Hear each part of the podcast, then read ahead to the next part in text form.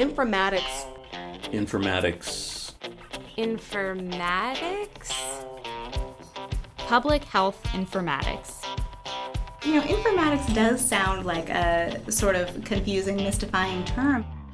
Okay, we need to have a better definition for public health informatics. Get the right information to the right person at, at the right time. Public health informatics is not IT. We, the informatics people, are going to bring you the data and the tool. Oh my god, he said informatics. Where business processes meet people, meet technology.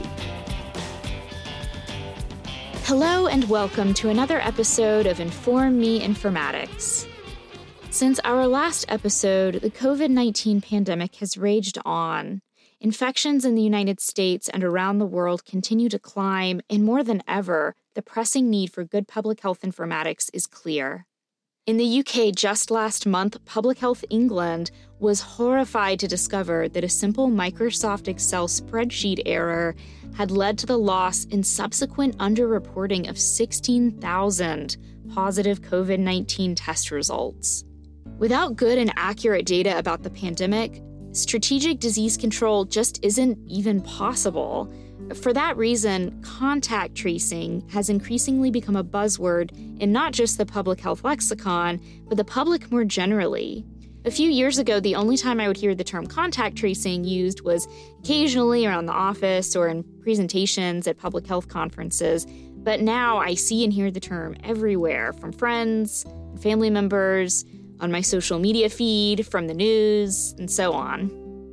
Just as a refresher, contact tracing is a long standing tool of shoe leather epidemiology and is foundational to public health more generally. Contact tracing follows positive case identification by tracking individuals that an infected person may have come in contact with to monitor those people as possible cases. Effective contact tracing can proactively identify the infection path a disease is beginning to take through the population and basically cut it off at the source. Because COVID 19 has required public health to scale up existing contact tracing protocols by orders of magnitude, as you might imagine, many health departments are looking for some speedier and more advanced methods for enhancing existing contact tracing efforts. So, for this reason, many companies have lately been taking a fresh interest in contact tracing. And among them are Silicon Valley powerhouses, you might have heard of them, Apple and Google. So, Apple and Google have recently collaboratively built an exposure notification API, which is to say, essentially, it's a digital platform that can be used to help identify individuals who've tested positive for COVID 19 and alert those who may have been exposed as a result of any interaction with those positive cases. And this is a really interesting tool that could potentially help to speed up contact tracing. To be clear, it definitely does not replace that shoe leather contact tracing that public health needs to do with, you know, assessing, educating, following up on supporting possible exposures, but it is just one more tool in the toolbox to kind of speed things along and potentially slow the spread of COVID-19.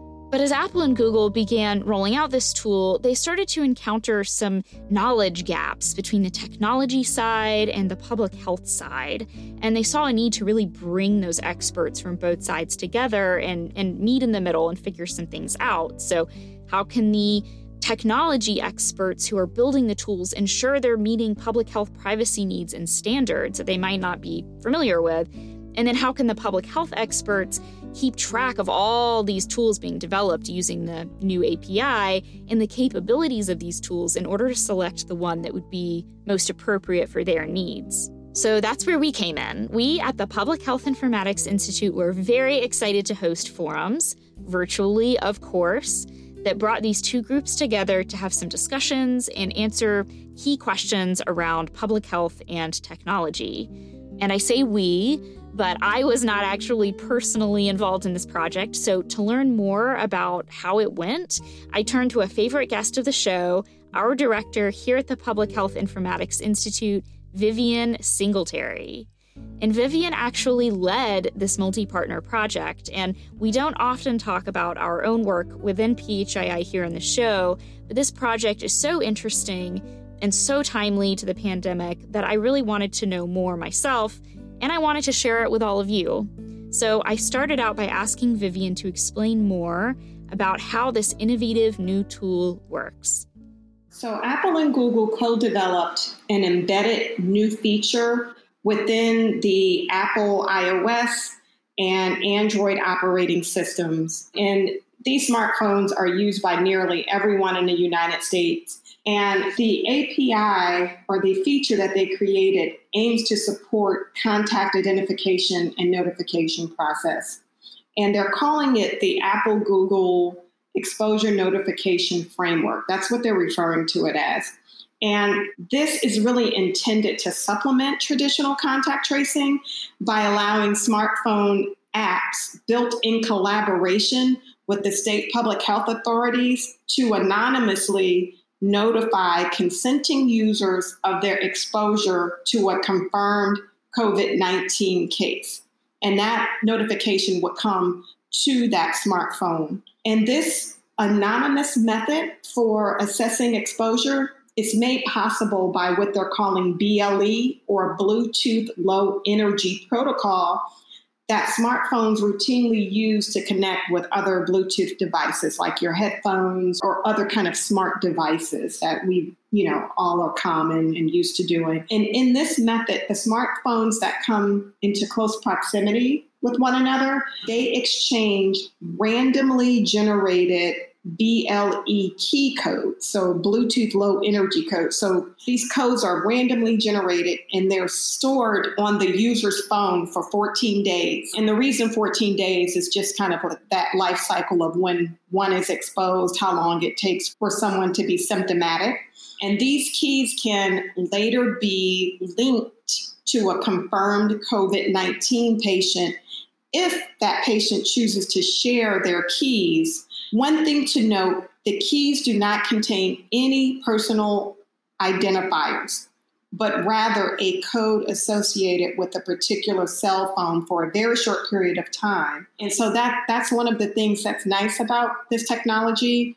No one, you know, you may have been around somebody, let's say on a flight, on a bus ride, that may later test positive. Um, you will never know who you were around that you were exposed to per se, you know, if you've been out a lot, but it would give you that notification and, you know, then it would be up to your public health department to tell you what to do with that notification. You know, seek testing, for example, may be one of the first things that they tell you to do or isolate. But that is how the Apple Google exposure notification framework works.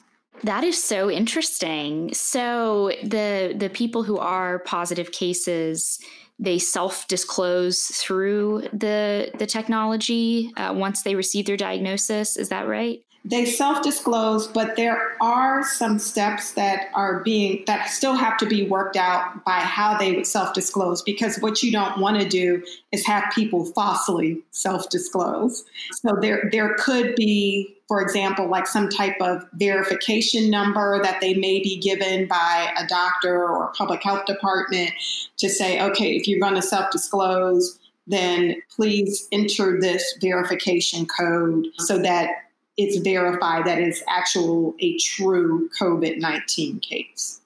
After learning more about the tool itself, I asked Vivian to help me understand the purpose of the forum organized and hosted by the Public Health Informatics Institute.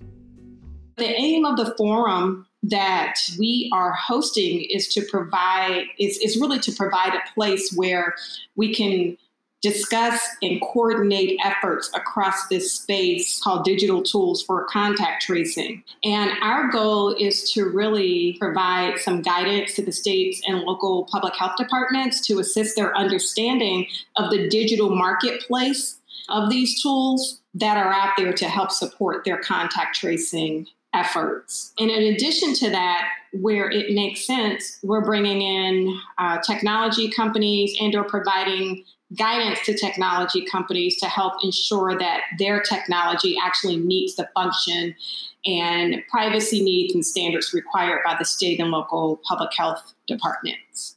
Great. So so is the goal of this forum then to document or do a landscape analysis of the solutions that already exist around digital contact tracing and kind of reconciling those? So, good question. So, we have two deliverables that we are just about ready to release. And our design team, which is our core team related to this project that is guiding our work, have kind of set us on a two track path to really follow two big things as it relates to digital tools for contact tracing. The first one is around the Apple Google API. Because it's such a novel technology that is being released during the time of the pandemic, many of the public health departments have not had an opportunity to, you know, move their attention away from just the core traditional contact tracing tools to really look at the Apple Google API. So, one of the work groups that we have is focusing on that and really just trying to release a white paper that will inform public health about, you know, what is this proximity notification tool and how they might go about piloting it to learn more about how it can dovetail into supporting their work and identifying cases sooner, but also connecting up to their traditional contact tracing systems and tools and how that may be used. The second work group that we have is focused around more of the traditional contact tracing tools around, you know, case identification, contact tracing, monitoring, health education, etc. And that work group is set to release a report that is a consumer guide of sorts that really lays out some tools that are currently in use by some jurisdictions and that meet the criteria that CDC put out about contact tracing. And I think there's going to be maybe 15 or 16 of these tools that will be highlighted in this consumer report of sorts. It really is to just kind of lay out that environmental scan for public health for them to understand what's out there and bigger perspective that these tools might support. Great. So it's really about giving health departments additional tools to conduct contact tracing or supplement their contact tracing. Giving them tools to help them determine which tools they might select to do the contact tracing because they have to make decisions about scaling up contact tracing and their current systems may not meet the level of contact tracing that they will have to carry out. So some of them are being you know asked to make decisions on new technology and this will provide some guidance to them around that technology the work that we are doing, how it fits in with traditional contact tracing,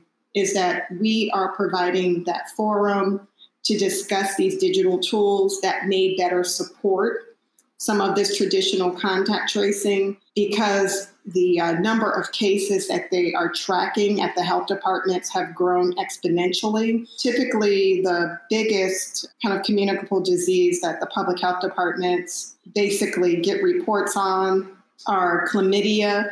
Not much is really done around the contact tracing for that, but this particular pathogen, coronavirus, if you do get a positive, in order to really stop the transmission of it because it's so infectious, they have to do the contact tracing. So they are quickly trying to ramp up the number of actual contact tracers that they have available at the health department to be able to do this work. And they will need some type of uh, information system to be able to support this work on a day to day basis. So, yeah, the last time that you came on the podcast, we were talking about health data ethics and concerns around health data ethics. So, as you're working on this project, have you been reflecting back on any of those questions, or has there been any internal discussions around ethical approaches and things like privacy concerns? There have been some things that came up around data ethics. The one that most frequently comes up is, to your point, the discussion about privacy. There are some concerns about some of the new tools and technology that are out there.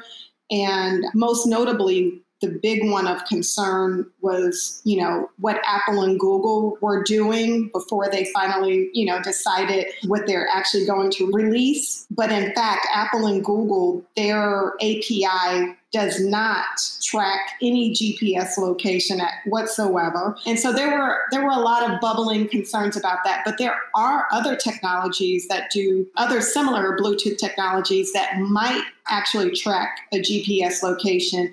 So I really think this is part of public health. You know, one of the things that they're going to have to deal with and work through their own state laws and local laws as it relates to this and they're going to have to really understand the citizens that they're trying to support with these technologies, you know. And so there's been a lot of pushback in particular around the GPS tracking. The Apple Google solution, basically what they're exchanging are unrecognizable, unrecognizable, I would call it like gibberish or codes that can't be traced back to any one individual. And it does not do any GPS tracking at all. So I, I think this is just some something to continue to be discussed. Is it ethical? So, uh, more generally, how do you think that good data and informatics structures can be of service during a global pandemic? And why is work like this important right now? You know, I'm always asked, you know, what, what is informatics? And I always say having the right information at the right time so that you can make data driven decisions. And during a pandemic, that exact statement is even more critical because everything must be done in a very, very, very timely manner in order to basically interrupt the transmission of the disease. Will, will schools open up? For some people, they still don't know, you know, whether their public schools are going to open up again and much of this data that we see collected day in and day out about case transmission figures, hospitalizations, deaths, all of that is really critical because it's going to help make some of these key decisions about whether you show back up in your office, whether your, you know, your child gets on that school bus, whether you're going to go to that social gathering or, you know, just making your personal individual decisions on a day-to-day basis. So I think informatics is just right at the heart of this pandemic, if we don't have good information, we can't make good decisions. And I've seen a lot of good information coming out timely, and I, I think we're doing a good job. There's still more to be done, but I think it's been phenomenal what I'm seeing so far. So, on the last episode of the podcast, Dr. Carlos Del Rio uh, briefly spoke to some of the racial disparities that are being highlighted and deepened right now by the pandemic. Uh, and as we see the nation as a whole coalescing around this urgent need for racial justice, how do you see the goals of something like the Black Lives Matter movement dovetailing with the goals of public health? Sure. So, when I look at Black Lives Matter, I think they're really getting at leveling the playing field as it relates to social injustices and racial inequities. And whether or not we want to believe it, race, ethnicity, socioeconomic status all play a part in the factors for disparities in health. And if Black Lives Matter can improve some of these social injustices and racial inequities, we from the public health side should be looking at how does that work together in concert with what we're doing? And how can we take their progress to also make progress in these factors for disparities in health? And how do we improve those? So i think a lot of what they're focused on plays into many of the factors that we're consistently looking at as it relates to health. And not only is it about black lives but it's about other lives particularly those that are marginalized. And so I'm hopeful that the movement for Black Lives Matter will, you know, lead way to even bigger platform of us focusing on many of the communities that are marginalized and need health access and health equity as well. Yeah, that's great. Very good perspective. So, I, I, also asked Dr. Del Rio about lessons that public health can take away from this pandemic for future work. And I wanted to ask you this as well. If you could go back in time, say five or 10 years, what advice would you give to protect against the coming pandemic? That's a really good question. Hindsight is always 2020, right? I think the attitude that we have to have, that we should have had, and that we need to have going forward, it's not a matter of if we're going to have a pandemic, it's just a matter of when. And throughout the last you know, decade or so, we've been faced with different diseases, you know, none to the extent of what we're experiencing with COVID 19, but we've had to deal with them. They come quite regularly. If you look at history, my daughter, who's turning 10 this year, I told her, I said, Well, you were born into a pandemic, which was H1N1, and now you're turning 10 this year, and you're we're in another pandemic, but it's at a different scale, right? Than H1N1 was, but nevertheless, it was declared a pandemic, right? And so I think we have to keep our eyes on the ball and understand that we have to, and specifically around information and information technology and informatics, we have to be prepared. And information is everything. Uh, and it helps us, you know, particularly when it's timely, it can help us make better decisions. And so I think that we need to continue to strengthen and better fund our public health department so that they can have the resources and tools that they need so that we can hopefully get ahead of the next pandemic we're relying on so many of our public health practitioners now and all the hard work that they're doing. They're amazing, doing all this amazing work, but I know that they often feel understaffed and underfunded. And so we need to prepare to do these after actions and figure out what's really needed and modernize our public health system moving forward. And finally, there's that last question that every guest on the show gets asked. So, Vivian has now been on the show a few times and she has answered this question every time, but no one gets to escape it. So, just in case her answer has evolved, I had to ask how does she personally define public health informatics? So, again, I will say this it means the right information at the right time so that we can make data driven decisions to protect the lives of our citizens here in the United States of America and really all of the citizens of the world because we truly are a global world. You know, we, we move around so much. We have to be sure that we are collecting the right information, getting it in a timely manner, and using it to analyze it and make not just retrospective analysis, but making models and forecasts of what could happen in the future. Many, many thanks to Vivian Singletary for taking the time to talk with me about this fascinating and urgent project around COVID 19 contact tracing. And since Vivian and I spoke for the show, the work on this project has concluded, and all the forum minutes and resulting reports are available for your perusal at phii.org slash contact tracing. Be sure to check it out. This podcast is a project of the Public Health Informatics Institute, which is a program of the Task Force for Global Health. Visit phii.org to learn more about all of our informatics work. You can also find us on Facebook and follow us on Twitter at PHInformatics. As always, the music used throughout our show was composed by Kevin MacLeod. Many thanks also go to my PHII colleague, Jaleesa Lowe, who provided a ton of background information, expertise, and guidance on shaping this episode. I'm Piper Hale, and you've been informed.